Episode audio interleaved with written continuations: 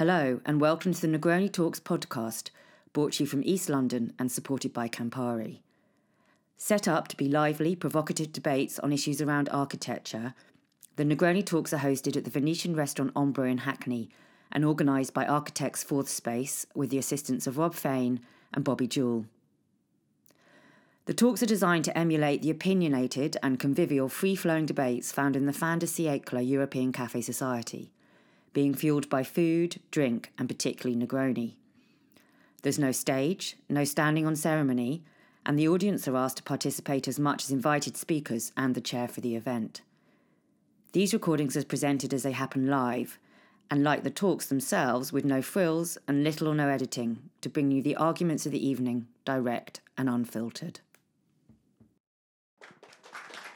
Thank you. Uh, hi, I'm India. I am the assistant editor of Dezeen, and uh, my panel. I like. Is, are the panel in place? Do you want the panel on the tables, or scattered about? Okay, fantastic. You will get mics. Um, okay, so uh, there's just like a couple of points um, I wanted to open with.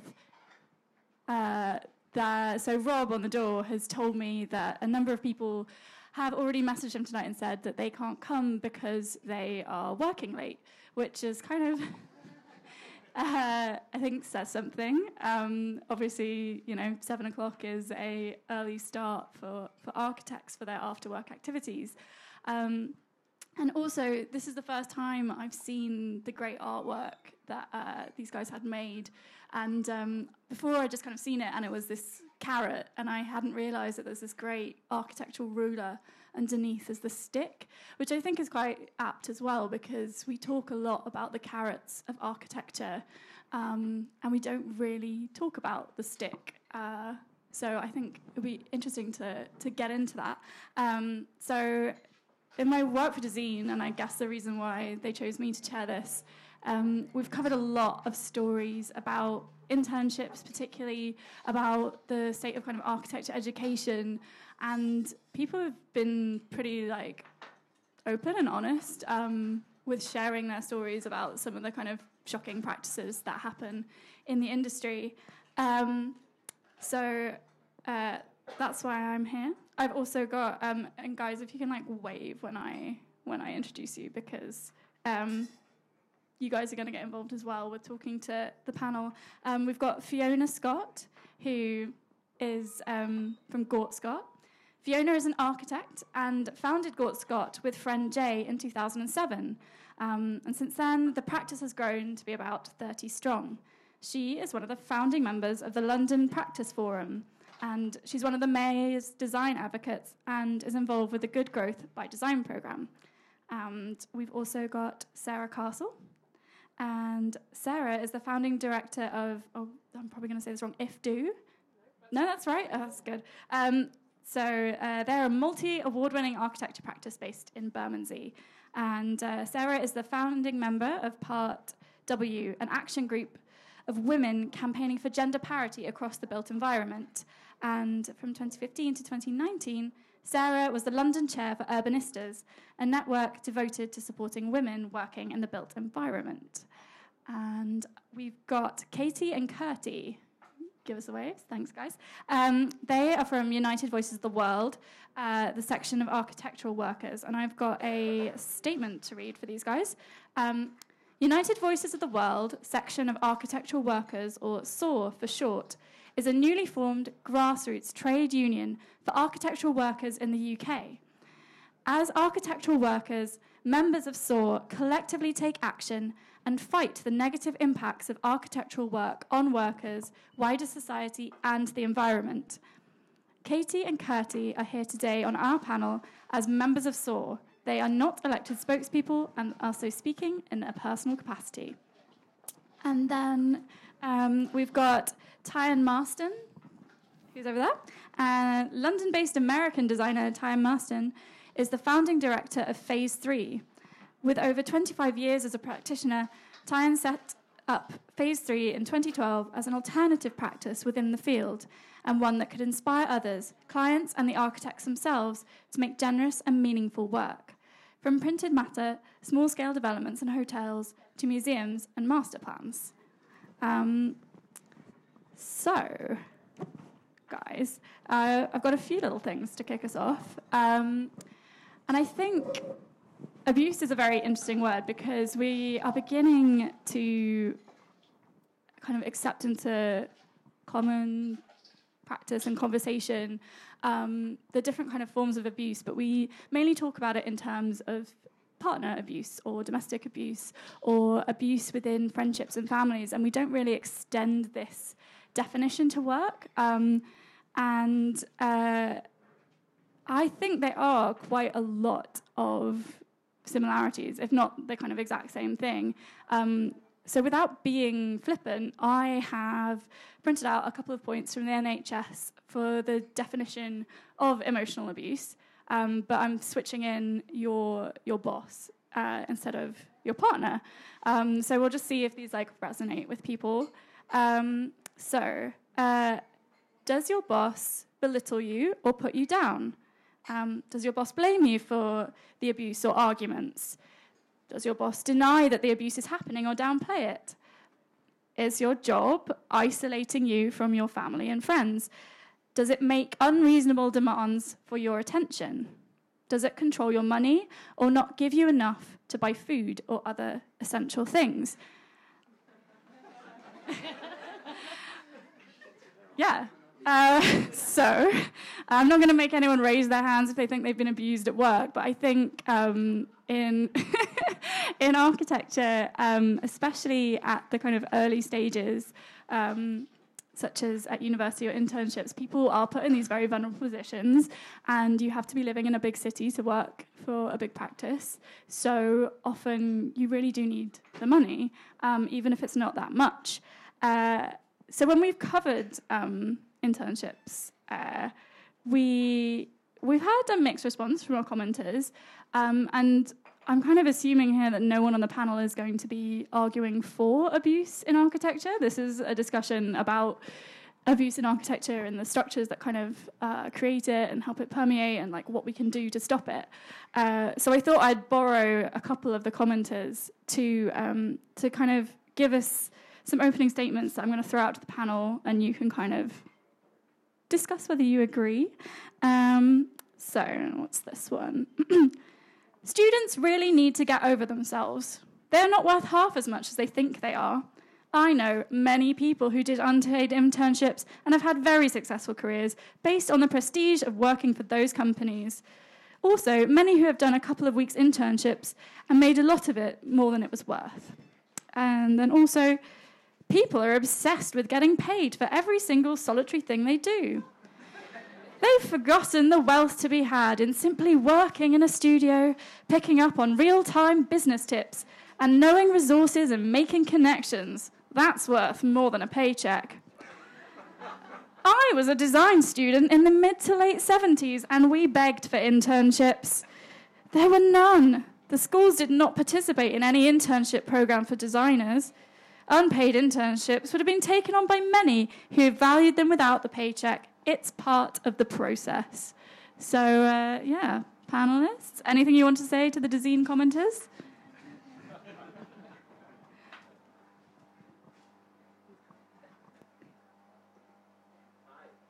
Yeah, if you push it up and then. This is working. Great, thanks, Kirsty. Um, so there were two comments. Get over yourselves. You're a bunch of snowflakes, basically. And uh, why do you want to get paid? I mean, two two comments. I suppose. First of all, the the kind of whether people nowadays somehow are more prone to um, den- you know denouncing the abuse uh, as previous generations. We, I'm just probably going to state something that's quite obvious, but the, the, the issue, I suppose, with uh, you know, potentially it being a problem with denouncing the abuse is that you're obviously hampering the diversity of the profession, right? Because not everybody can, I suppose, put up with the kind of abuse that the people who make these kinds of comments feel like you have to go through. So um, we feel like it's quite important to just recognize the bigger picture and kind of say, well, if you kind of accept that, it just means that only certain kinds of people can become architects. And um, sort of other comment about the obsession about getting paid. Um, it's true that the, abuse, essentially, from our point of view as a union, actually is um, that it very much devalues our labor, and that's what we're sort of fundamentally trying to. Well, one of the things we're trying to fundamentally fight fight against, I think. Um, and we just live in a in an architectural culture that just doesn't really see time or as as work. And we're very keen to refer to our members as architectural workers as opposed to, say, architects or assistants to kind of really reinforce this idea of of it's labor, it's time, we're, we're working here, and this is worth money. Yeah, I think that's uh, some really interesting points there, and I'm always a bit shocked when more senior people would argue that, uh, you know, an intern's not valuable, uh, or the client's not paying us enough, so you know we can't really like pay everyone on the project, and then it's kind of a question of like, well, aren't you devaluing yourself? Um, would you like to continue that thought? Yeah. Uh, hello? Does that work? If you push it up? Yeah, like that. Hello. Good evening. Like your entertainments during your meal. But um, as an employer, I feel kind of on the spot by those um, remarks. Um, I think two forms of abuse in architecture stem from expecting people to work too long hours and not paying people enough. And I think that they're, they're, I see those as really big threats to our business and our industry and our culture. And so they're things that we take really seriously. But I also, know, I don't want this to turn into some kind of virtue signaling thing. But um, I think that those two issues stem from all of the stuff around fees and whether or not architects can command the fees that they need to do the work that they want and think they should be doing. Um, but also around, frankly, business management, um, because I think a lot of architects operate in a bit of a uh, sort of cultural bubble and maybe don't understand or don't educate themselves as well as some other industries do about business practices. Um, and so I've, I've got some sort of questions that I'm interested to know what people think this evening around those, which are probably why architects are so bad at communicating and sort of articulating and defining in metrics even the value of what it is that they create so that they can charge fees for it in the way that a lot of other industries charge more for the type of professional work that gets done. Um, um, but also why architects see, themse- see themselves as both creatives and businesses um, in the way that a lot of other industries don't, where, say, in tech, you will have the creative and the business. You'll have the sort of tech creative and the business manager. And there's no expectation that the creative can run a business and, and take it, you know, make it work. Um, so, yeah, I think that uh, like as, as from my perspective, those seems like they, those seem like the big sort of top-down issues that trickle down in some businesses to bad behaviours. Um, I sort of feel I felt very um, relieved and happy on, on New Year's Day when we um, published the London Practice Forum Charter because it kind of it starts to ha- to deal with some of those issues. And one of the reasons that we got together as a group of practices was to try and define that value um, of what it is that we do better, so that we can actually explain to clients better why you know why they should pay us what we need. And that is a sort of full spectrum from the way that we run our businesses and the way that we attract the best talent to um, the way that we you know we manage our studios to um, best technical practice and the social value that we create in the, you know, in the projects that we do. But as a cottage industry, where you know we're, we're sort of seen as a medium-sized practice now with sort of 30 people, and it's really hard to find the resources to measure and document and kind of interact with the industry and do do all of the things that we might want to do to change the way things are. But together, you know, as a group of, of people, we can start to document the outcomes of our projects um, in ways that, that are sort of measurable and definable. Um, so we're, you know, that's the beginning of a process for us, and that's uh, something that we're trying to do about it. Um, And picking up on that because, um, like, we've been having a bit of a chat earlier this evening about what the crux of the issue is, and it's of course like the fact that we're architects and we're all artists and we're trying to produce this beautiful work. Um, and actually, you know, in 100 years' time, when we're all dead, what's there? The building's there. So does the process actually matter? I mean, does it? Like, or is it the case that what we're doing now should be representative of the social change that we want to see, of the kind of the way that we treat each other should should be good. And so we want to make architecture that's representative of the society that we want to see. And therefore, things like unpaid internships shouldn't exist. Because if we start to do things like that, if we say that the value, that, that we don't value people and we don't value the process, we end up in a situation where the architecture we're producing may be beautiful, but it certainly isn't representative of who who we want to be. Uh, I, I think and maybe I'm speaking on behalf of a very kind of liberal elite, which architects seemingly are anyway. Um, but it's a really difficult one because then at the same time, as Fiona was saying, you know, I run a business with my business partners and we're not competitive. So if we say we're going to conform to the EU Working Time Directive, which we do, um, and we're part of the London Practice Forum, and we've committed to that. Like, how do we compete against other practices? Like, if we're respecting people's time and respecting the input that people have in these projects, that people are professionals and they have to discharge their duties, and that's all really important.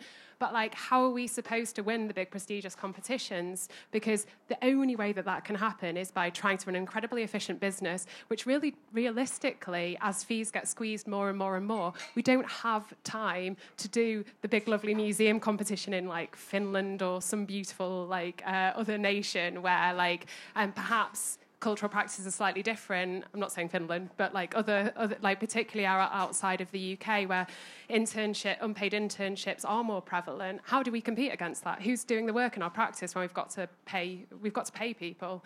So like, what's the balance? I don't know what the answer is. I mean, we're certainly always working hard to try and find that solution, but it's very difficult to run an efficient practice and also be the kind of lauded super practice that that as you know most people respect and look at on all the time.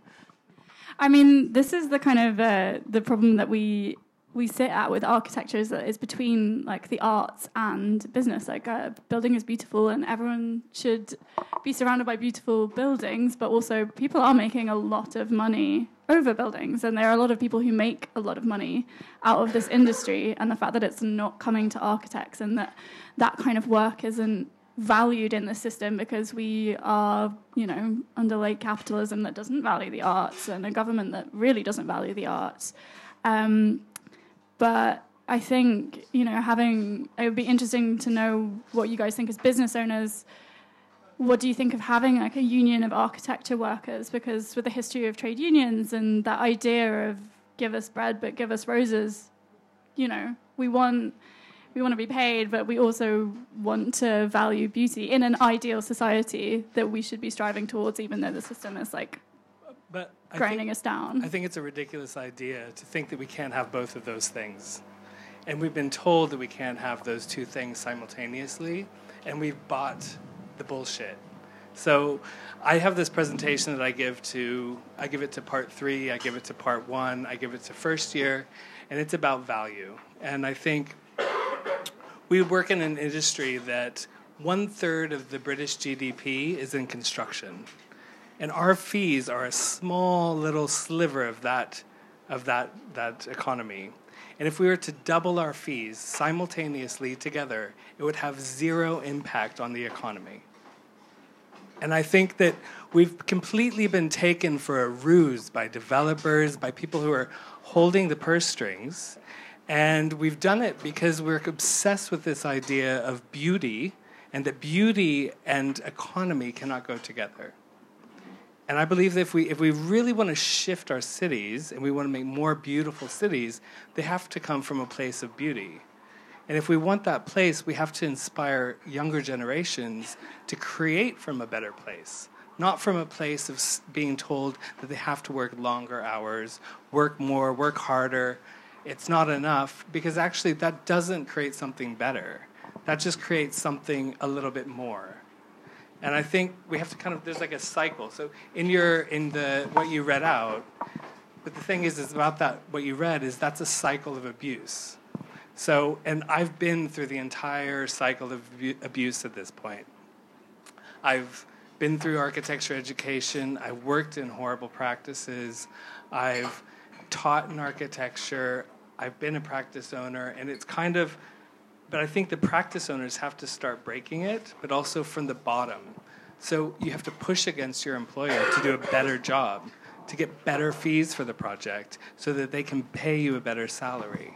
And so there's this kind of like, it's not one thing or the other, but it's actually completely linked together.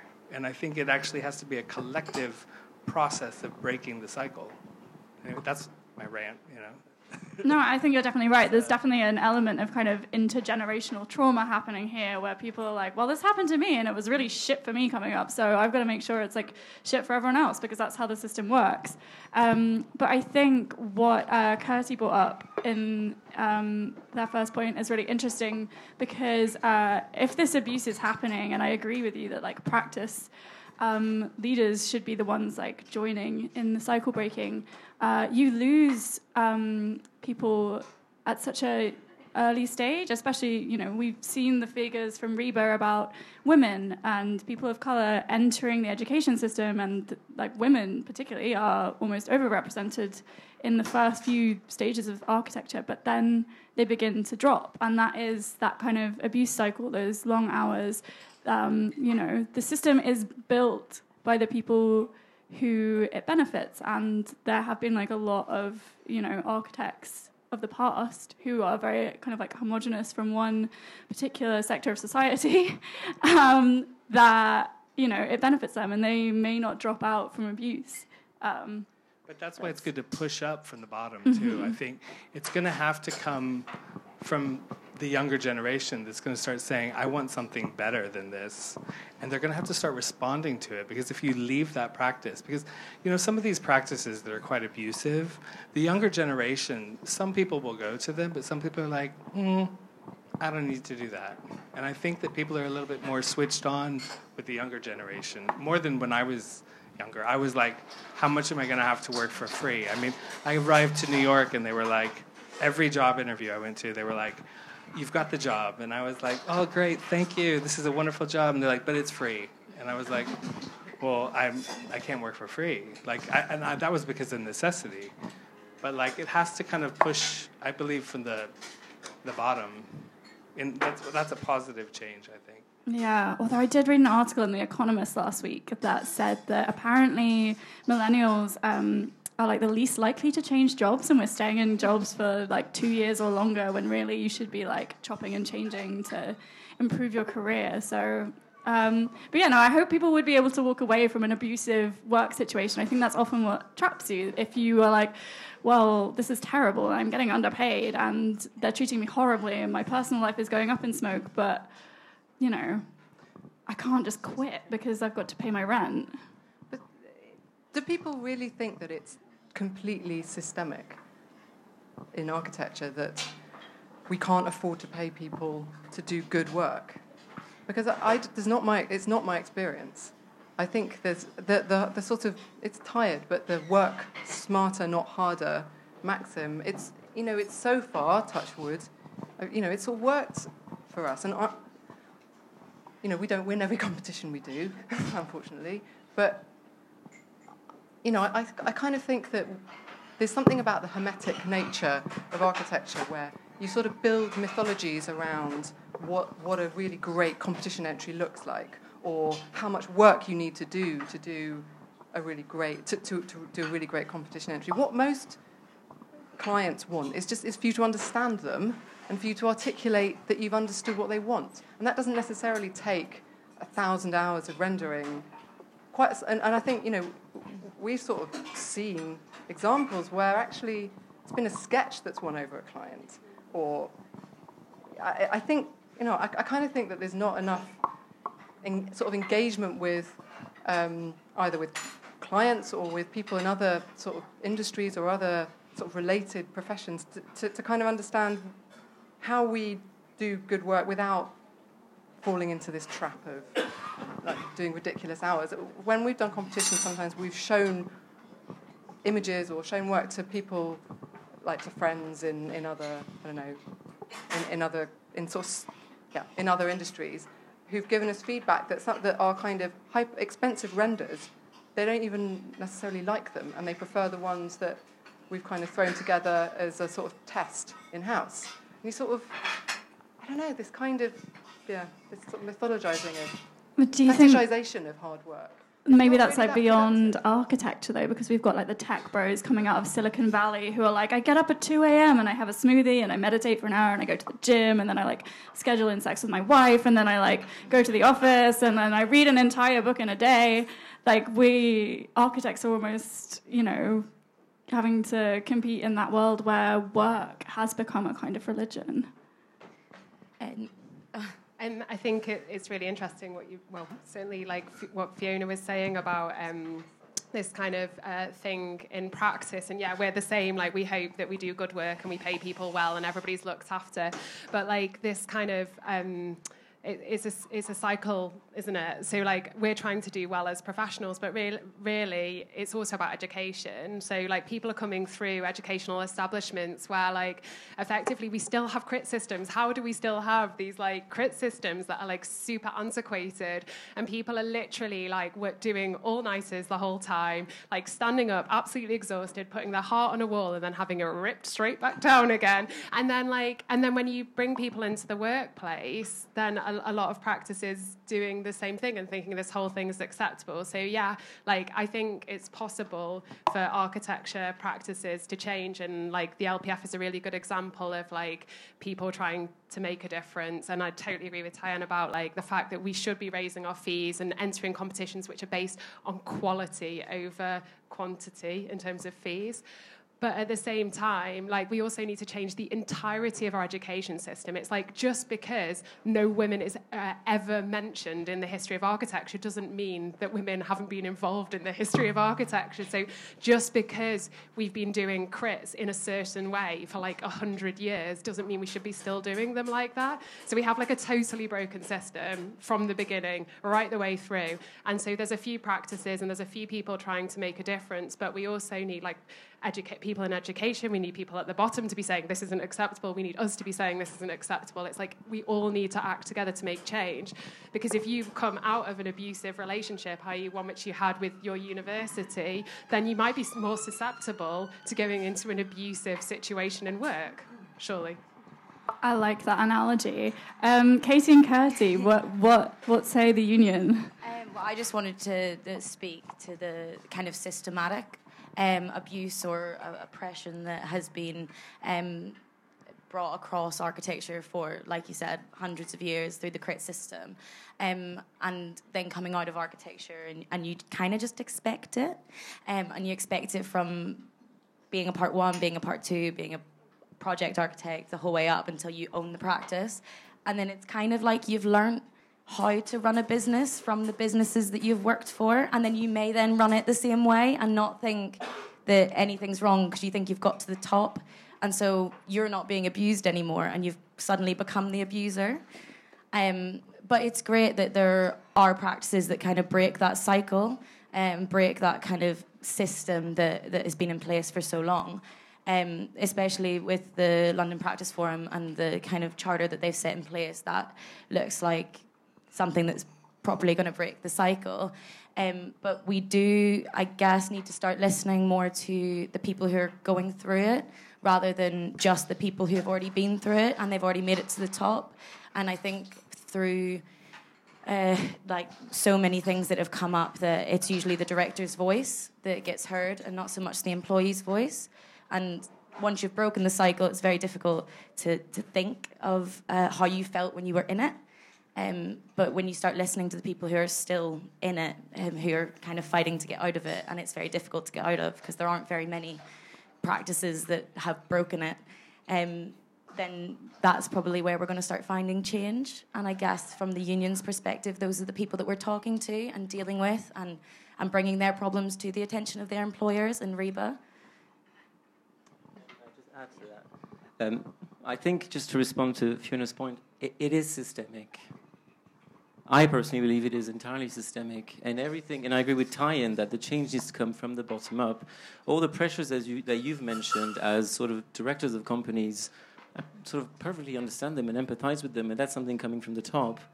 And I think you need a union of workers that is purely driven from the bottom to act as a counterpower, and that's where you find the balance.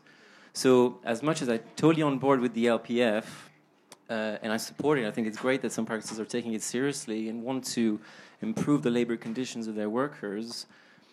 I still think that you know the union is all the more necessary as supposed to keep this stuff in check because you can never really suppose trust the director level as much as they want to to improve things because the pressure's coming from that side.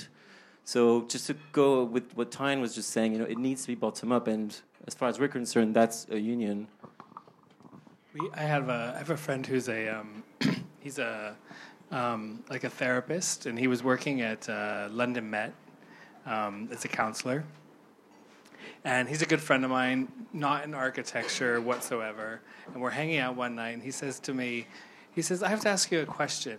He said, um, "About thirty percent of the people that come to me at the university are architecture students." He said, Can you tell me why that is? and I was like, I was quite shocked. I mean, 30% of an entire student body is quite a high percentage. Now, the question of does is there something in the type of person that goes to architecture? Yeah? But no, I mean, I mean, it's it, like it's worth questioning. Like, is there something about the type of person who doesn't who doesn't feel like anything is perfect enough? That's driven towards this field, mixed with a field that actually tells you that nothing that you're doing is perfect enough. And so you have this kind of relationship that gets set up. I would say early on in the education system that's quite quite dangerous, actually. I, so anyway, that's kind of my yeah, I mean, we did um, we did a piece on kind of people's experiences and the the mental health issues that people shared from their education was pretty shocking. I think we have a question from the floor. Do we need to pass you over a microphone? Are they roving mics? Yeah, shall I give you mine? Okay.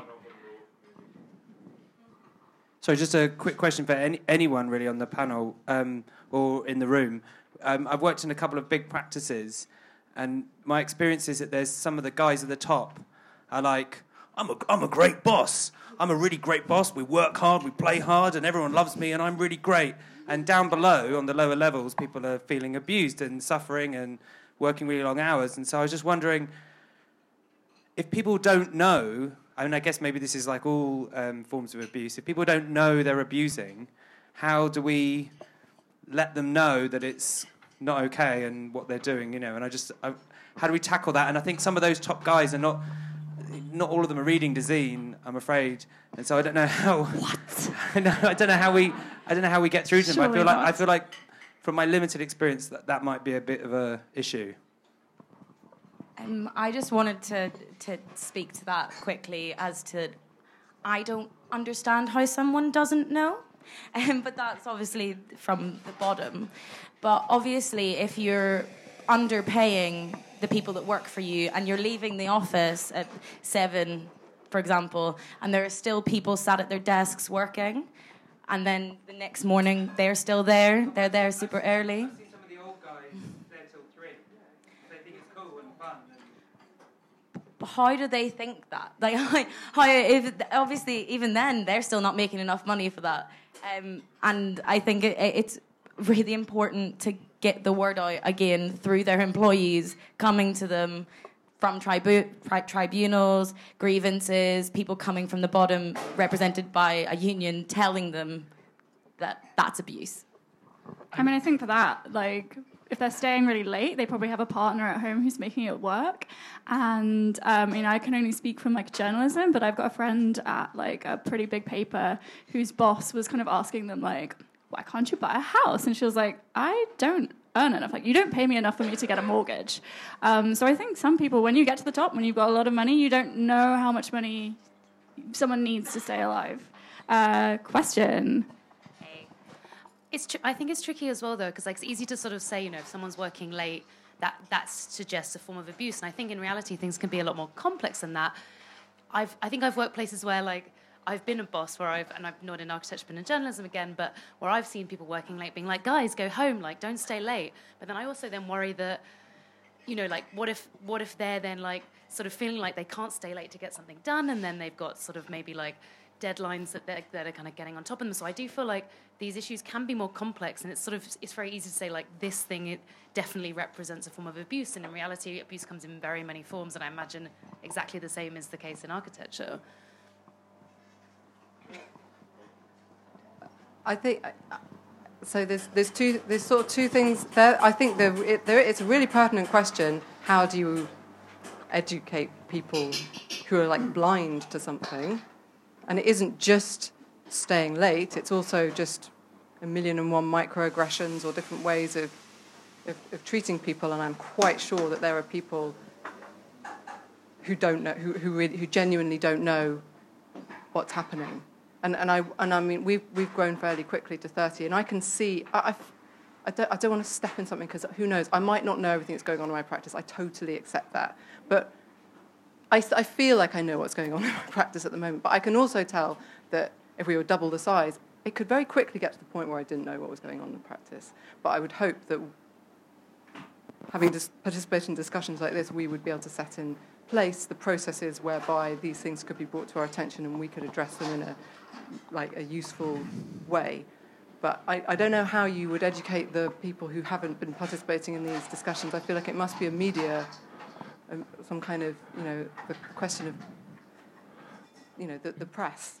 The, the, yeah, you know. I've got kind of an, an anecdote which um, maybe brings it back into the what we're trying to do with the talk this evening about abuse in architecture. I, I think some of the points are really interesting because it gets to um, some of the, the structural problems. I really welcome um, Katie and Kirsty here um, today because I think my anecdote goes back to about 20 years ago or something. I'll name names. We were working with, for, for Harper Mackay, big office in Clerkenwell, got up to about 60 or 70 people. There was one summer do where somebody, and I won't name names, some of people here know who it was, basically got physically beat up by one of the partners because that person he suspected of knowing about the affair he was having. Now, we had to split up the fight. The partner was drunk. He had a bit of a kind of um, problem with drink and physical um, moments and punching people and stuff like that. Now, this is 20 years ago. You didn't have the union, you didn't have the Part W stuff, you didn't have a lot more kind of attention to some of these mental health issues. But this was, in essence, a mental health issue. In that scenario that you were talking about, Rob, the big boss type of scenario, there was a kind of structural thing there where instead of the carrot, it was always the stick. But the stick was complicated because the stick was a mythical stick because you felt as if you'd worked late in that place and showed you that you showed the bosses that you were you, you were um, um, staying in, working late, making sure things get done, often instructed at the last minute, which was a kind of form of abuse because it devalues the, the, the, the, the employee. Um, and that was a mythical stick which people kind of assumed that they would get in trouble if um, they didn't work late. And I think that's right with what is saying. The working late thing is a complicated one. People do it for all sorts of reasons. They'll do it because they feel as if they have to prove something. They feel as if they have to um, um, um, enhance their career somehow. But there's also that big worry, for me anyway, which we try to discourage anyone from working late in our office, because they, there should be no fear, basically. And I think getting back to some of the points the speakers are making, that kind of structural change of of understanding value and not being scared of it is important. Um, and I, and, I, and I, am kind of intrigued to sort of find out from the panel if there um, are ways to overcome that kind of fear of the structural problems of abuse in architecture from the top down. You know, we're talking about the bottom up, but to understand from the top down is important. I think, I think so. I mean, I'm not a perfect boss by any means. Like I have my moments probably that are, you know, where the staff are like, "Oh, we work too hard that moment," and it does happen, yeah. But I think part of it is, is if you create an open environment where someone feels that they can come and talk to you at any moment in time. I mean, within within reason, because if you create that environment, then somebody can come and express that moment to you, but also someone can express their creativity to you. So by getting rid of that fear, you create a much more open space for creativity because actually people can express ideas which they might be too afraid to actually express because they're going to be told it's a stupid idea or that idea is worthless. But actually some of those ideas that might be seemingly worthless might be a genius idea. And so you kind of have to get rid of that kind of and, and so that goes back to this issue of the crit for one thing. Um, i think you also have an issue around time management which is a big issue. So for me as a boss, we have one rule, which is well, we have two rules. One which is no working on the weekends. And since starting the business and for seven years, we've done three weekends, which is I would say not too bad. Um, but the other rule is no splines, because if you do splines in complex geometry, you're going to be working on the weekend, so you can't do it. Yeah. Um, but by establishing parameters within the practice and saying no weekends, it means everybody has to fit their time inside of the week, um, which is kind of a new idea to a bunch of people who are coming from architecture school who've never been taught time management. So you have this you have this place that teaches you not to manage your time specifically. So then you go into practice and you're not managing your time, and you've got a boss telling you you've got a deadline, right? And so these two things start to collide together. So I think you have to fix this time management issue. That comes from people coming into practice, but also from owners. Like this idea of the last minute change. Oh, this is like this is the worst thing you can do. At 6 p.m., not look at something and then be like, okay, let's do a pinup at 6 p.m. for something that's due first thing in the morning. Like, that's pretty, pretty bad. However, I have moments as a, as a boss where I say, okay, let's do a review tomorrow morning, 9 a.m., we've got a deadline on Friday morning. And then the review doesn't happen until 6 p.m. because nobody's prepared. So you see, there's this kind of thing that goes on which is a balance between those those two things. So you have to educate the people, you have to create this open space, and then you have to remanage the time of the office as well. I think. So. Can, can I just um just come in on that point because I think like creating like good communication is obviously really key to running a successful business, and I think on that it's also it's creating openness but also creating an opportunity for anonymous comments. So like that like learning from other businesses you know opportunities for for instance for work surveys where people can literally tell you what they think of you without putting their name on the bottom of it. So nobody knows who's saying it but you can you can actually like get quite brutal feedback, which is really good because we're all, you know, we want constructive feedback. We want to be bettering ourselves as architects, as business owners, as people. Um, so, so creating open and dialogue and communi- and good spaces for communication, but also giving people the opportunity to kind of feedback without without you knowing who they are. Um, and then the other thing is, and I suppose it leads from that, is that we're rubbish as a as a profession at business in general. Like there are a lot of people who are like um, doing very kind of innovative things within other industries, and Fiona's touched upon tech companies, and when we're really not taught any of it in architectural um, education again. So at the moment, like it's all um, on business owners to basically learn how to manage a practice until they're big enough to employ somebody who might do some HR, might do some bookkeeping. So we're like, if you're a good enough just about business owner, you might have conversations with other people. You might take advice. You might learn how to do a survey like a MailChimp thing and, and hope that that will give you some good feedback. But realistically, we need to make sure that education is better in so many different ways. It needs to be like, it needs to be about business. It needs to be about looking after people. It needs to be a, a better way of con- give, giving constructive feedback on design. It needs to be about you know talking to each other in in a more um, humane way. So there's just so, so many things that education could be doing better. Yeah, and I guess uh, also if you give people feedback, you don't want to get punched for it. Um, I think we've got a question right over there in the corner. Yeah, still. Uh, do you want to chuck that mic down? No, no, right. Uh, I'm an intruder, and I don't actually work in architecture. I work in advertising, so I feel privileged to be amongst you. But um, so I just had a question. So I've been working in advertising for 11 years, and I've seen years of abuse. Um, but recently, in the last five to six years, I've seen a lot of new ways of working, adaptive ways of working, including uh, getting at eight, leave at four, getting at ten, leave at six. You must bring your dog to work. Um, I actually went to a recruitment consultant this morning who said a lot of jobs at the moment have a requirement: can I bring my dog into work? Um, so there are a lot of new ways, especially in advertising. Those are some jokey ones, but there are a lot of new ways in terms of how hours are balanced and how if you work over a certain period of time, that is seen as a point of business failure, not a point of success. Um, I just wondered, like, how many of those new ways of working, four-day weeks, have been applied to architecture? You mentioned different industries, but how is that kind of crunch time that you're talking about?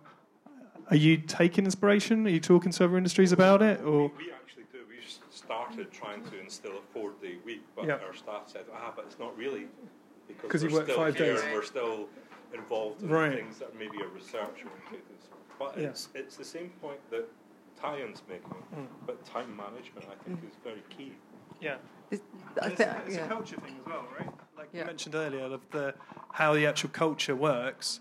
If people are working in 10, 11 at night, is that seen as a problem or is that seen as the standard status quo?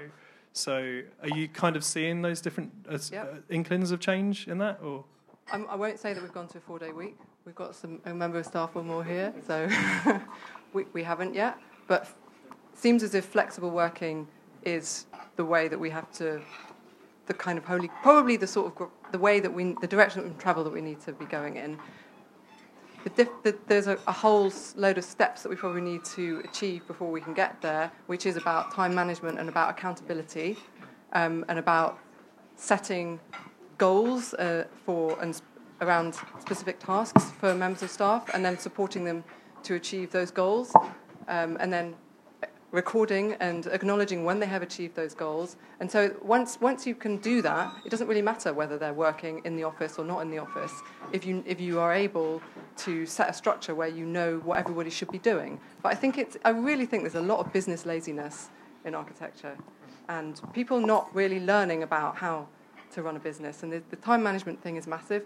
The um, yeah, Sarah, your point about reviews. We instigated a type of review last year where the questions weren't that specific, but you could plot the answers and see whether your staff were in the burnout zone or in the I can't remember what the zone was, but the zone, you know, the amazing zone, the zone of feeling supported, challenged, and all of those things. But you know, and you, you could you could you could tell where this where where people were, and without them having to say, "We think you're a shit boss." Um, so, yeah, these We- things. Can I say a quick thing about time management? Just because I think that's. Oh. Sorry, I'm right here. I just grabbed the mic. Um, because I think that's a really important one. And I think it's quite interesting that it actually filters down from from talking to the client all the way to the last person, last intern who's going to who's going to stay until four o'clock in the morning. And I think that I think we've been quite bad at saying to the client, "What do you want? What are the deliverables?" And you want that in that period of time, and basically agreeing to things that we know as a business can't simply can't be done in the time frame that we've been given. And and you know what what is that resistance to actually saying to the client, "That's lovely. We'd love to be involved in this particular project, but actually looking at resources and the way we want to run the business, that's going to take us another two weeks. Or like, is there any flexibility in your programming? And pushback kind of happening at that level, as well as actually that intern who, be it, I know time management is obviously something that maybe one gains with experience and knowing themselves and how fast they work or how well they work in certain circumstances. But actually turning around to the boss and not being like, okay, I'm going to be here all weekend, but say, actually, that's not, I can't do that in this period of time. Can we do this much? Or basically, I'm capable of doing this much. Is that acceptable?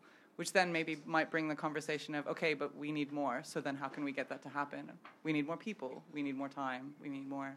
I feel like I've always experienced, and even in myself, and maybe that's part of the sort of architecture culture, this real resistance to question deliverables, the equation of deliverables with time. And I just wonder if anyone's kind of seen a different side of that in the industry. I, th- I think like maybe I um, I'll put on my old hat, but basically back when you did hand drawings, you could only do a certain number of drawings to produce, and you had to really pre-think exactly what you were going to do and then enact it. And in this digital age where we can draw everything, people come in and they want to draw everything, and you really have to kind of tighten the, the knot on that issue to kind of be really strategic about what you produce in order to get across what you're trying to explain. And on that, I would also say, is within the practice, so in that time management thing, I'd say we're really good at time management when it comes to the production side of things. We know exactly how long that's going to take. But when it comes to the design side of things, we're like, no, this process cannot be you know, cannot be structured. This has to be loose. I have to feel free. I have to feel all these certain things. And that's going to blow your time out. So, actually, I've been trying to look at processes around actually how do you design so that you can actually start simplifying that process, removing conflict between multiple people because you get a lot of conflict at that moment in time as well about ownership of ideas and all these types of things. So I think the same thing that you do creatively can be, I mean, the same thing that you do in production can be applied across into the creative process as well. And there's a lot of really good examples in other industries where they're doing that through like the idea of the design sprint or other type of formats. So I think looking at other businesses, as you're saying, is really super important. So. I think also though we like time management, and clearly like every architect needs to go on a time management course, but there also has to be the kind of thing that you can't just constantly self improve and be like, maybe your boss wouldn't abuse you if you just managed your time better. Um, but question over there in the brown shirt, can we get a, a microphone over? Thank you. Is it on? Make sure it's like pushed up. Push up the button. Yeah. Um, Thanks. Just to uh, push back a little bit on some of the stuff that people said, like a couple of you mentioned, like oh, like look at the tech industry, stuff like that. But um, I'm an, I work in architecture, but looking at some stuff in the tech industry and some things you hear about it, like there are a lot of a lot of horrible issues there where people are working non-stop. They're being exploited. They're being um, they're in work for so long, and they're supposed to stick up to these kind of the same stuff that their Silicon Valley weird bosses want them to do, like only drink like Huel and then work for 20 hours a day and then sleep for four. Um, so it's not exactly like we can look necessarily to other industries and say that they're doing better. And it's oh, it's just it's again looking into it and going like oh, but we're different. We're architects. Whereas there are ways, definitely ways that we can manage to you know have people in jobs where they feel comfortable and they are happy. So I think it's not necessarily that other industries are any better. It's more of like a issue throughout them, I guess. I think. I think sorry, um, I, I totally hear what you're saying because I think like the issue. So uh, the reason I suggest, and I think some of us have suggested that we want to look at other industries, is that architecture is a really ancient industry. Like we've been going for so long that like these are be- these kind of practices of abuse have become ingrained in the way that we operate as professionals and educators and peers. And um, actually, so if we're looking at the tech industry, it's because they're a, it's a fairly novel industry, and saying, "Oh, is there anything we can learn from them?" So it may be that yeah, they might not have the right answer and there's probably a lot of bad things going on there as well. But I think the most important thing we can be doing for ourselves is actually just questioning the way we practice, looking for better models of, around which we can kind of model architectural practice. And so, yeah, tech m- might be the wrong place to look, but as long as we're still questioning, I think we've got a chance. um, can I? Oh, sorry. Can I just quickly ask a question to Sarah and Fiona, um, just about the London Practice Forum? I just wanted to know how you're going to uh, apply the 40 hour working week across different uh, offices in the way of is there is it going to work in the same way as a, uh, EU work time directives um, on a rolling basis? Uh, it's not a form of legislation. I guess is the sort of straightforward answer, and it's also I think the wording is actually extremely loose. And I think it's probably the kind of wording that most, I don't know, maybe may, from what I'm hearing, maybe not as many as I think, but it seems like a fairly straight, a fairly sensible wording to us, which is that this 40-hour working week is standard. Mm-hmm. Doesn't mean we never work more than those numbers of hours, but we don't expect that on a, on a regular basis by any stretch, of you know, by any means. So how it's a, a- applied is that we all need, it's, and it's not going to be policed, but this is what we all agree to, and we, you know, we hold each other to task, I think, and, and we report on overtime as well. So Um, I think um, the EU Working Time Directive um, sets itself as an average. So it says, I think it's like 17 weeks. So basically, it's not like, did you work more than 40 hours this week in the London Practice Forum? Oh no, you're not conforming and we must get kicked out. It's over a period of time. So it accepts the fact that there are deadlines, there are certain pushes, and, and maybe one week you've got to get something out. And so you work a little bit longer. We're professionals when it's not necessarily a nine to five. We've got to discharge our duties. But what you don't want to be happening is, and again, it's not legislation, is but if we're to follow a kind of model that's loosely based around the European Working Time Directive, it would be more seen as an average. So you don't want people to be doing that week in, week out. You want to basically have an average that sits at the lower end, that sits um, in line with what the LPF ethical charter sets out, but accepting that as professionals on occasion we have deadlines. And the fact that we have pub- made it public, that means that we can be held accountable by the people who work for us. Can I just add an extra question onto the end? Um, as to as you said that you the London Practice Forum aren't going to police kind of the practices that are within the London Practice Forum.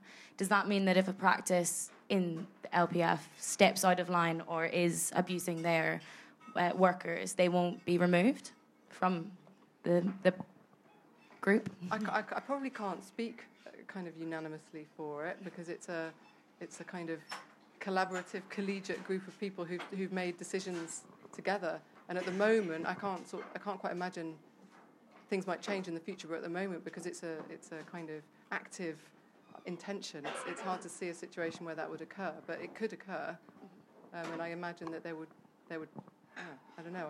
I, I, I can't answer exactly what the answer, what that would be. And I, and I think, but I, I think to some extent it doesn't, perhaps it doesn't matter. You know, I think they will be held to task by their, by their own organisation.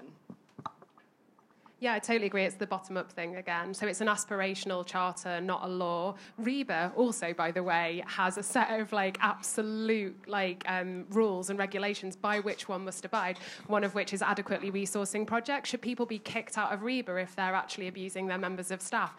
Perhaps yes. Yeah, I mean, they so yeah. yeah. like so, like I mean, and that is a real actual charter that you're signing up to.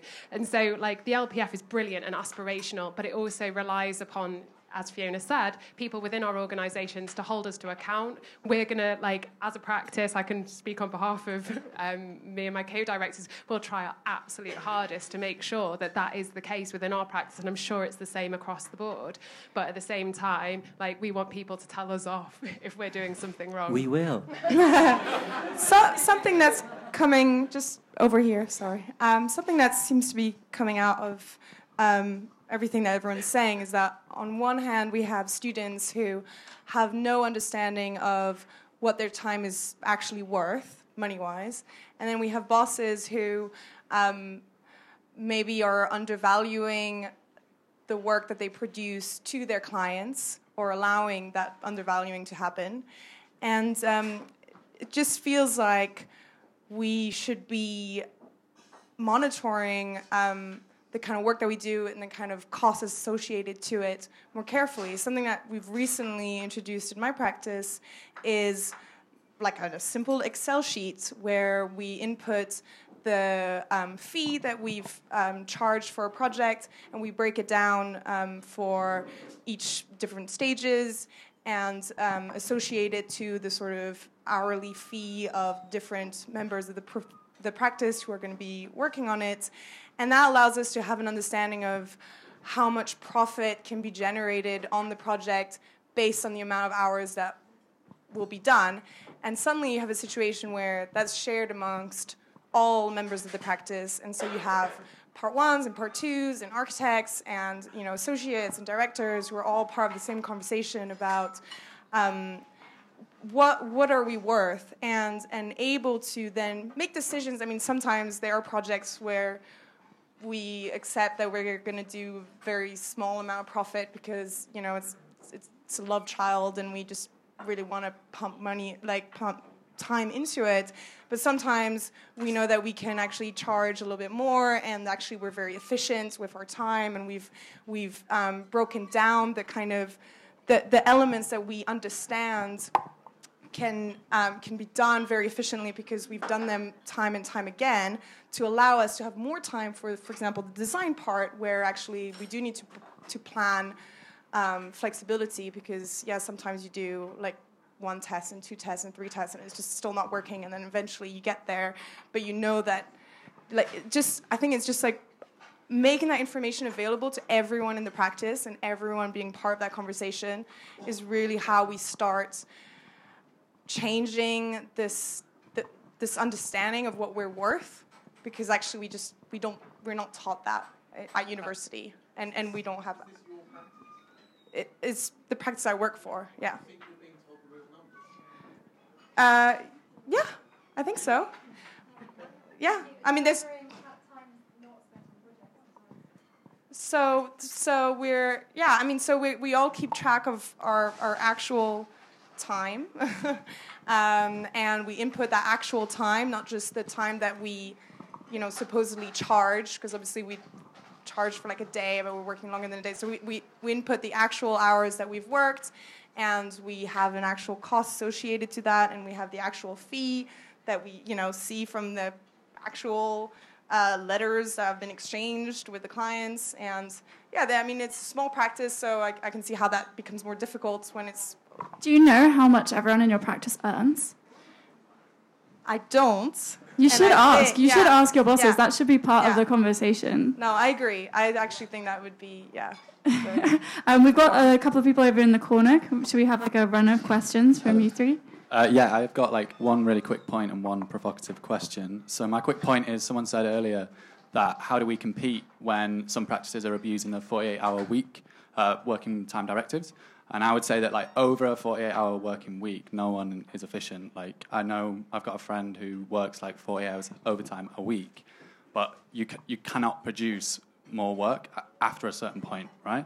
And then the provocative question is: Isn't the problem that bosses exist altogether, and that actually we should be moving towards practices that are more democratic and like worker controlled? Um, because actually, it's the power imbalance which creates uh, a structure where abuse can happen.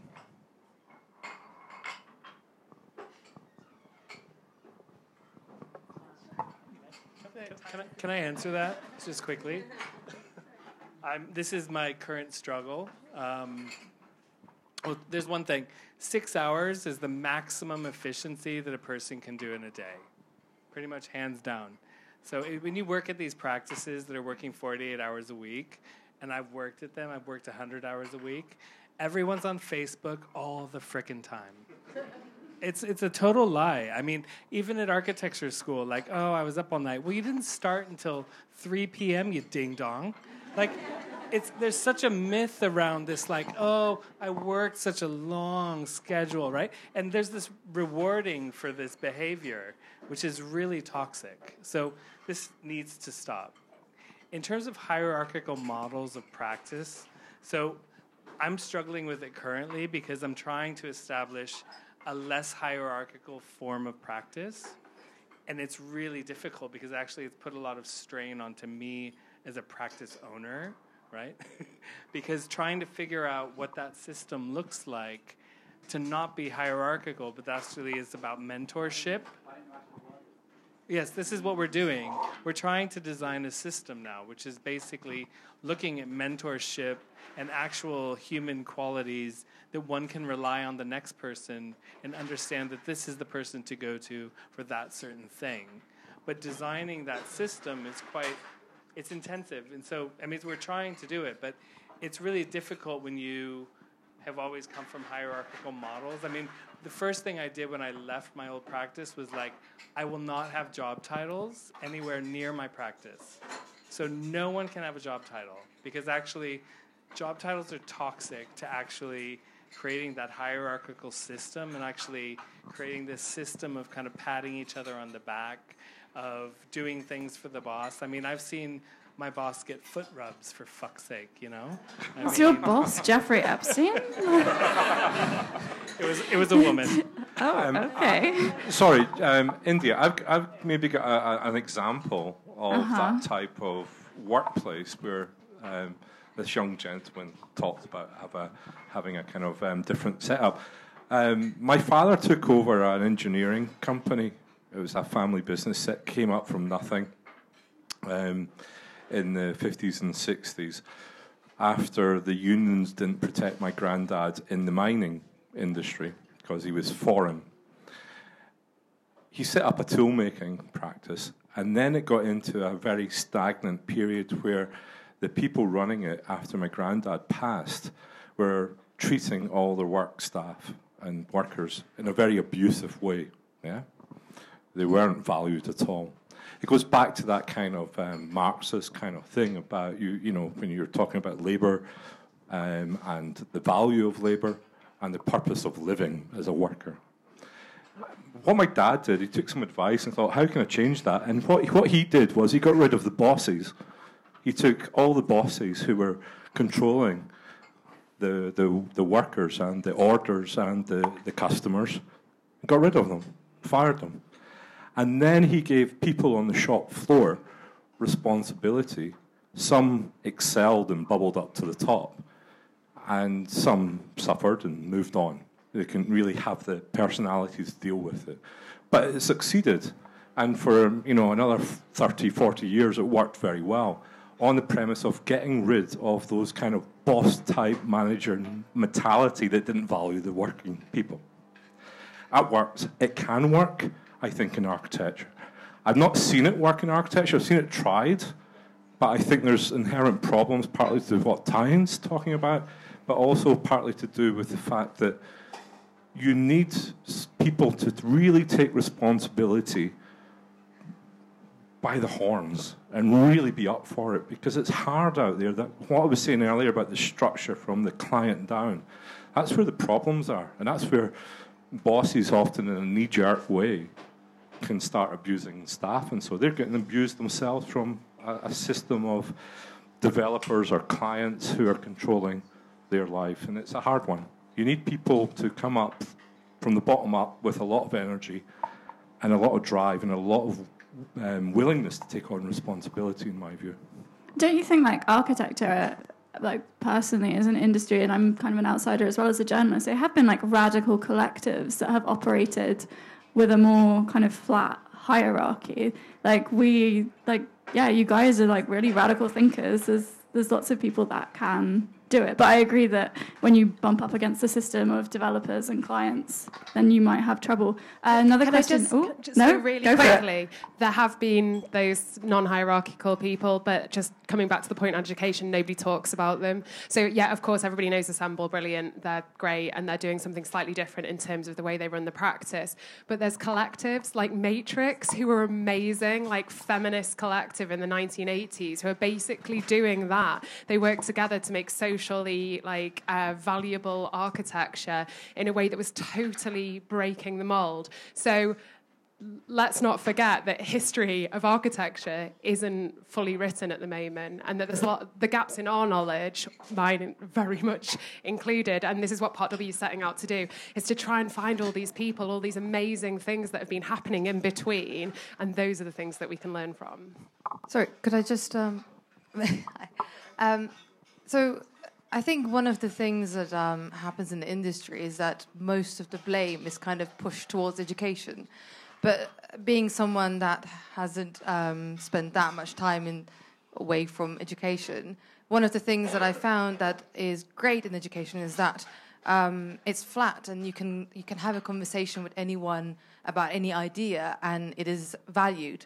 Whereas my first experience going into practice has been that until you go through that system of getting your accreditation, you kind of don't really exist and your ideas are not really worth. Um, and this is, you know, we talk about the long hours, but this is part of the abuse, is where I've been told things like, oh, when did you get your part three again? Remind me.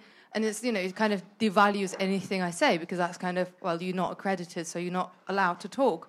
And um, I think uh, there are good things that education does that the industry needs to pick on as well. And um, providing an atmosphere where conversation can happen is one of those things, and valuing people for as individual thinkers. And you know, we talk about other industries and such as tech, tech industry, and one of the things that they do well again is that everyone's valued based on their experience and skills. You know, you have all these startups that um, doesn't revolve around directors managing people, but people kind of being used for or people allocated with within um, that what's suitable and what they can achieve well, and which in turn benefits the company they work for, and also you know people feel better valued and hence more motivated to work. So you know I think we should also talk about that area of abuse as well. Anyone kind of wanted to speak to that, or I mean, I do I like agree that there's some good things about tech, but I do think that there's some seriously abusive practices going on there. Like Elon Musk sleeps under his desk um, in the corner. Um, I just wanted to start by the first thing that made me want to say something was you saying about um, bosses also being sort of a um, director also being in the office. Um, I guess the first thing is that if you're a part one and you're on London living wage, which is, I mean, most of my peers aren't, um, you're very quickly earning less than living wage, earning less than minimum wage the more overtime you do. So it's very s- sort of qualitatively different if your boss is staying later who's earning probably three times the amount as you.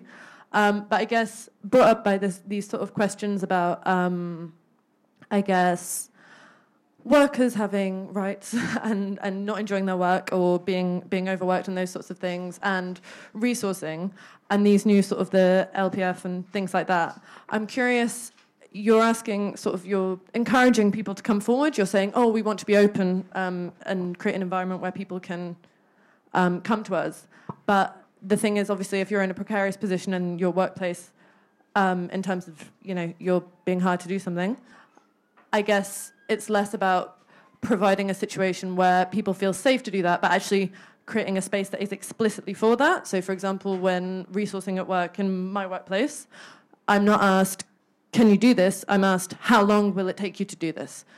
And that is brought into the fees and brought into everything, rather than me having to say, oh no, sorry, I can't do that, which immediately puts me in a position where I'm saying I'm not capable, rather than my employee, you know, someone trying to retry that. Have you ever tried to do what? Oh no, I just I'm I'm asked how long will it take me. I no no no I'm asked how long will it take me, and I say it will take me this amount of time. But what I'm saying is that most of my peers who work and work, it's much more you're given an amount of time to do it, and then you have to be the one to respond saying no, that's not possible. And what I'm suggesting is I'm wondering how, in terms of monitoring as as business owners, how these how people like the LPF are approaching making sure that things are feasible since we're talking about this idea that employers don't know what's going on. I'm curious how that sort of monitoring is going to happen over and above just saying, oh, people have put in their timesheets that they've been working till seven. I'm curious how sort of processes will be put in place for that sort of, you know, monitoring of sort of collectively deciding how long something is going to take by asking the people who are doing those sorts of types of work how long it will take. Can I just add a quick point to your question, which leads on to that? Because we've talked earlier about uh, bosses not being aware that they're abusive. The, the reverse is true. You find a lot of junior people not realizing that they're being abused in the first place, and that's almost the bigger problem, I think. So um, when you when you talk about creating safe spaces for your employees and these boxes where you can make comments, that that's all fine. But when people don't know that they're being abused in the first place, there's obviously a limit to that system. So yeah, that was me. Um, communication, I think, is again, is it, it's really difficult because if if I was, I mean, if anybody is abusing an, uh, their one of their employees, like they're probably not going to be the sort of person who's sitting down with them and asking them uh, whether they're okay and if they feel like they've had adequate resource allocated to a project. So it, it is really, I mean, it's it's it's tricky. Um, but I think um, like I, again like as a practice as we grow like trying to like come up with resourcing systems that involve people so that um, it's not just a top down system. So we're saying you've got you know x many days to produce this. It's a conversation. We say you know this is what the like exactly as um, the lady over there was saying but basically like if we can have a conversation that sets out with somebody what a reasonable period of time is for getting that work done then then that's obviously the best way of doing it because everybody's complicit in it also it sets standards because the other thing is like in order to be a practice that continues to work, you have to turn a profit. You have to make money to pay your team.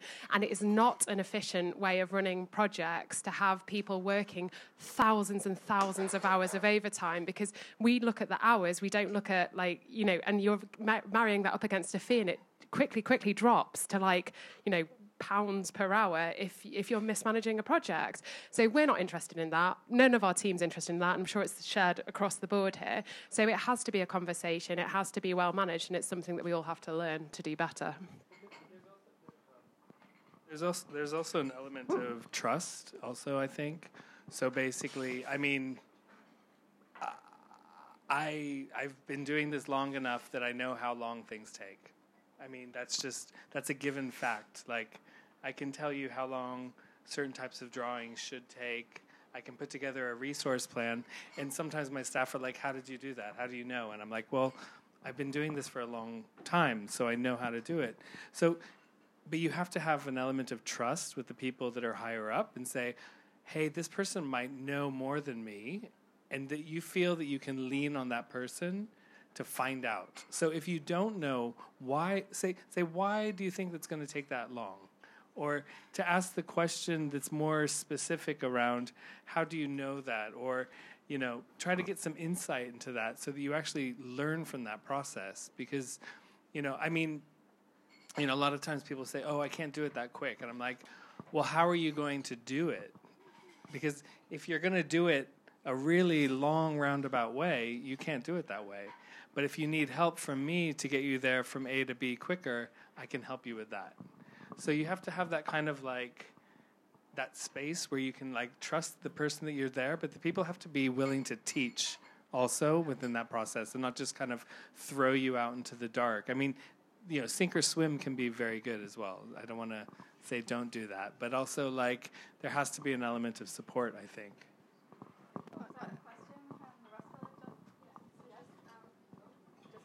Hello. Yeah.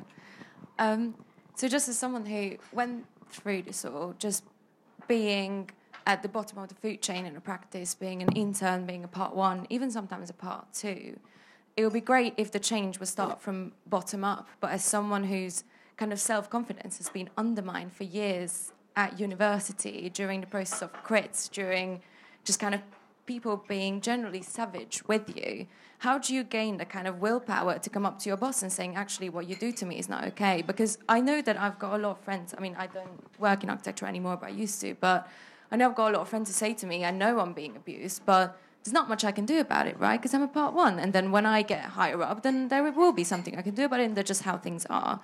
So how do you gather, you know, the courage to go up to your boss and say, actually, I don't think this is okay?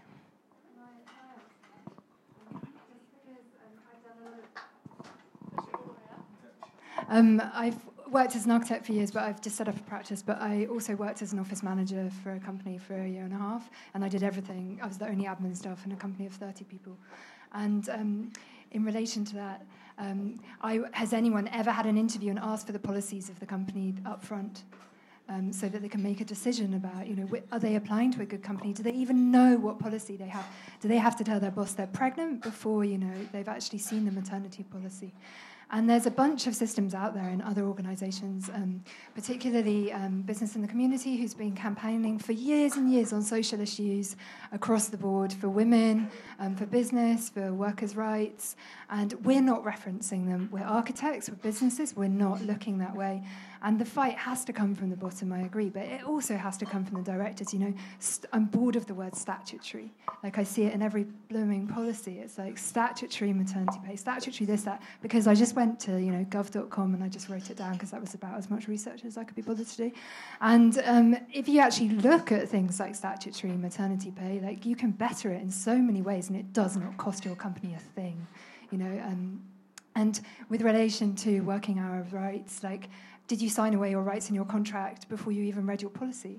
Um, did you, you know, what, what are you doing to kind of self-check yourself? And I agree that teaching is like, you know, it's not helping us, but can you really expect to go to a job and, you know, just work on the project that you love every single hour of the day without doing a little bit of admin on the side? Like, does anyone ever think about splitting out the managerial role amongst all their staff? Because so people go all the way up through the industry and they get to the top and they go, oh, I'm really annoyed, I can't do any design anymore. But like, why has no one bothered to think about their design roles and their admin roles and measure the time they spend on admin and separate out their marketing roles to the rest of, you know, the rest of their business? Um, so this is something that I'm really fighting for, and I've been talking to the Part W Collective this morning about, and um, I really would encourage you all to look at policy, even look at ISO 9001 really study it because although it's full of jargon that's absolutely awful to read, the um, essence of running a good business is there, and it's about responsibility, accountability, making sure you can hold everyone accountable and everyone has a role. And that role doesn't have to be a traditional job role. It can be a role on a document to report on events and you know competitions weekly to the members of your staff. Um, and I think there's a whole new way we should be practicing, basically. Yeah, it's just really interesting that point you made about. Okay. Interesting maybe that point about accountability, and it's like I've heard a lot of like talk tonight about like my practice, the practice I work for, or like you know the idea is like no one really wants to kind of get to the point and say who they want to work for. It's like what kind of agency do I have as a part one? It's like if someone's a shit employer, tell people. Like the conversation that we had when I initially approached India, she talked about the shitty architecture men list, which was an anonymous, yeah, which is a very famous kind of thing. And we're talking about how architecture really hadn't had its Me Too moment in the same way because I think that list got took down. I can't remember what for what reason, whatever. Holy libelous. Wholly libelous, that kind of thing. But you so, you know, you're saying what kind of action can you have as a part one person or a student going in, or even like somebody who's worked for a practice previously? It's like, could you not simply just say that practices shit, don't work for them? And that's your collective action right there, and use like the internet and social media to facilitate that. Can um, there's also um, Adam Nathaniel Furman who did hashtag, um, I think it was Archy Slavery. Um, anyway, he was trying to shame practices that like particularly had unpaid interns and got people to like actually like post them and did an entire Instagram feed on that, and it was like pretty much disgusting, um, and and really important because the point is is that if we're all like kind of like celebrating these practices for like doing really great architecture they really need to have at the very minimum a base level of care for their staff Although then the shaming system has to work. So I've talked about this with Patrick Schumacher, and he seems pretty immune to shame. Um, question over there. I'm going to agree with that. if you push it all the way up, and then it. I think it is. Yeah, it there is you up. go. I'm going to make a slightly sweeping set of statements, and then I'm going to give a little bit of semi scientific justification for that. Um, I've been uh, fortunate to be in a position in a very big practice where I was able to. I worked for Capita. So I had access to about a thousand people, and I managed to persuade 60 of them to anonymously do a Briggs Mayer. So, can I ask a question? Who's done a Briggs Mayer psych test on themselves? Me. Uh, it's like the kind of like personality categories test thing. This could be Like interesting. then. For those who've done it, thing. what I discovered was that we collectively fall roughly into two groups. There's the ENTJs and there's the INFPs. You might be a variation on that, but the groups typically split 50 50. ENTJs are a very distinct set of people. They run businesses, they create, they are dictatorial, and sorry? ENTJ, emotional, knowledgeable, thinking, judging, psychopath. Timing is everything. The other group is the uh, is the INFP, which is more intellectual, knowledgeable, feeling, perceiving. Basically, Is that the You will- campaigner one? Because they've also got like names. they're a little bit yeah. I can't Yeah. remember the Oh, specifications. 'cause I think I'm it's the it's the it's the downtrodden one basically. They're they're obsessive. They're particular. They're hardworking. They're dedicated, but they're also gullible, and they fall for what the psychopaths tell them.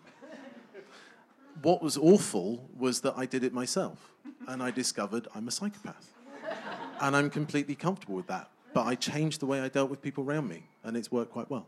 So some of it is about knowing yourself, and architects have a habit of thinking they listen really hard to everyone else, and very seldom do we analyze ourselves.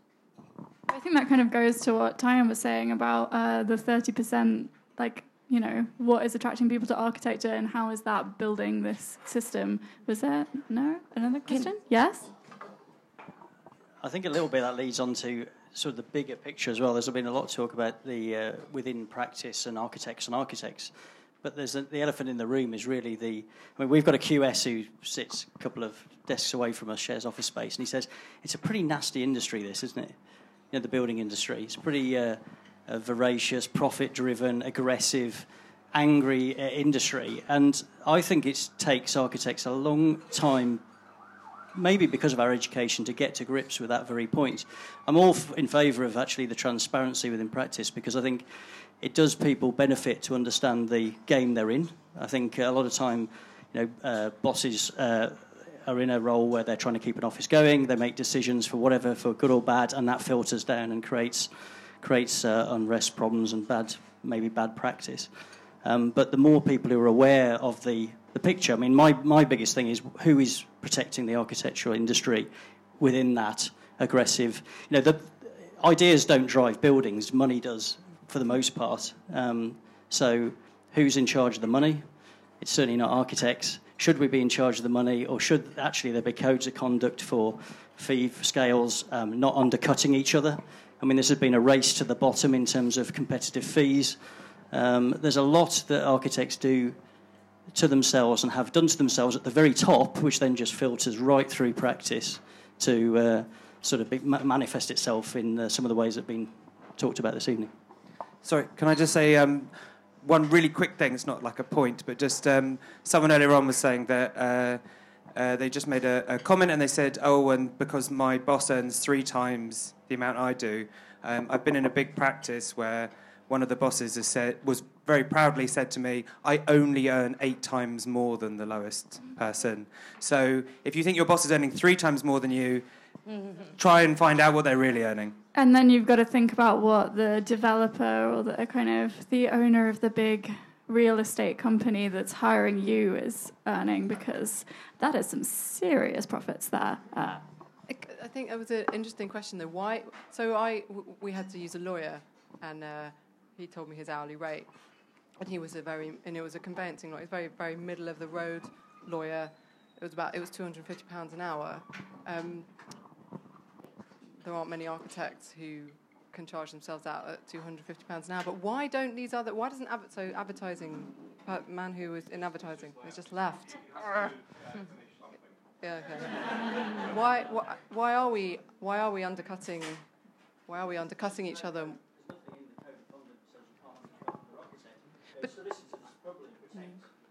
yeah, so there's a, there's a protection. Because otherwise, everybody's in a commercial environment. I mean, everybody works in a commercial environment, but why do some people protect each? You know, and I think this is where the, you know, is it the RIBA? Is it the ARB? You know, this is architect on architect at the highest level. You know, we've talked about it with. Uh, you know, uh, competitions and people entering those, and Yeah. big practices going for competitions that they know small practices are going to go for.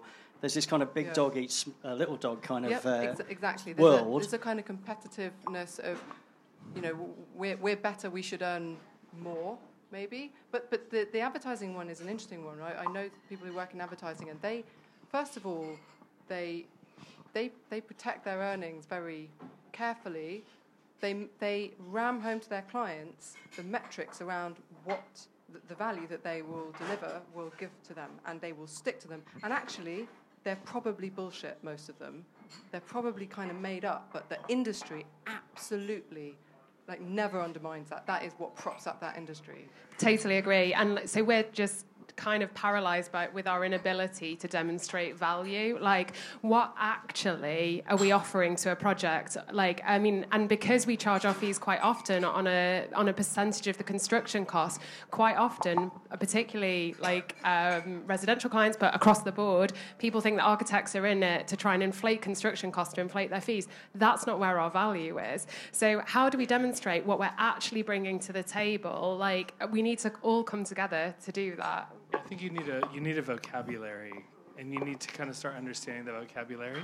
So, has anyone in here ever been told, um, just do it for the love of what you do? I mean, how many times?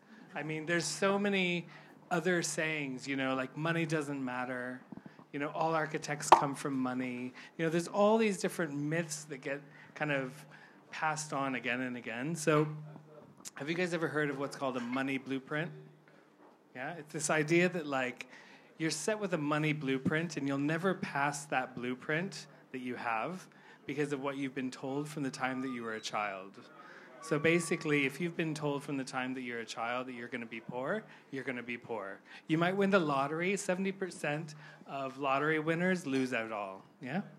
So if you're told this money blueprint within the field of architecture as well, and you're told that what you do does not have value, that you're not valuable, that it's not about money, I mean, you're going to continue living that life of not have, asking for more money.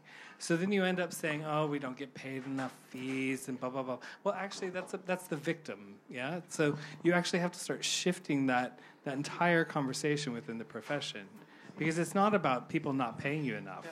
It's about you not, not asking for enough. Yeah. One of the first things I was told in business is that you can never charge too much. And it wasn't that, it was because someone will tell you, you know, you'll find out soon enough if you're charging too much. So just go for it, you know. Can I add that um, when we're speaking again about different industries and looking at different industries and the way that they use their fee, fee scales, um, at the same time that we came up as section of architectural workers, um, around about the same time, a legal worker union also started within UVW um, and a, a graphics and, and, communications and things like that union, which would which would cover advertising and law. And so when we're looking at other industries, we also have to acknowledge the fact that in the economy that we're in, we're all a bit effed. Um, and yes, like some people are are doing well in that, but. Um, just looking outside of architecture isn't going to fix architecture. We've got to look at the people who are in it um, at the minute. And again, to a question that a lady asked back here a minute ago, um, when she said that when she was going through part one and part two and internships, she felt uh, small and uh, left architecture afterwards. That's the, the state that we were all in whenever we started the union.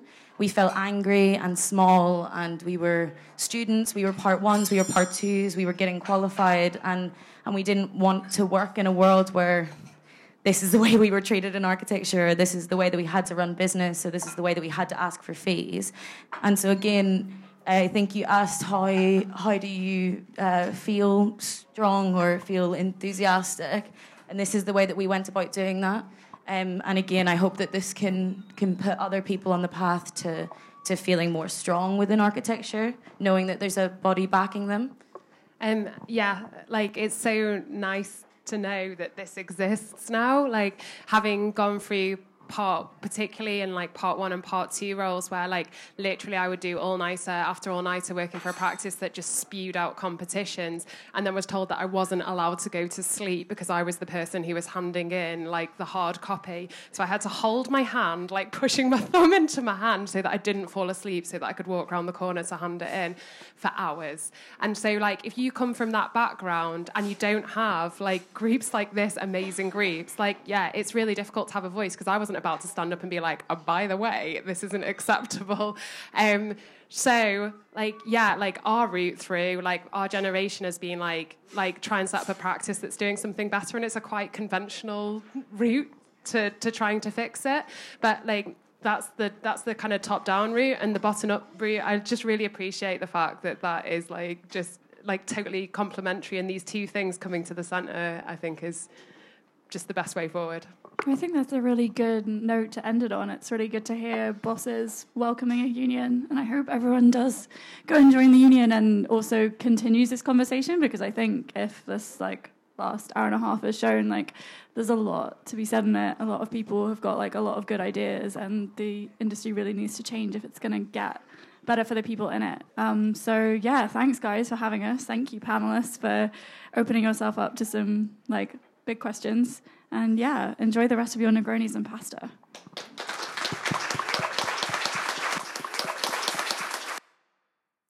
Thanks for listening. For more on Negroni Talks, visit our website at www.fourthspace.co.uk, where you can see all our past and upcoming events, or find us and subscribe to the show in iTunes. Negroni Talks, mixing it in architecture. Thanks for listening. For more on Negroni Talks, visit our website at www.fourthspace.co.uk, where you can see all our past and upcoming events, or find us and subscribe to the show in iTunes. Negroni Talks, mixing it in architecture. Thanks for listening. For more on Negroni Talks, visit our website at www.fourthspace.co.uk, where you can see all our past and upcoming events, or find us and subscribe to the show in iTunes. Negroni Talks, mixing it in architecture.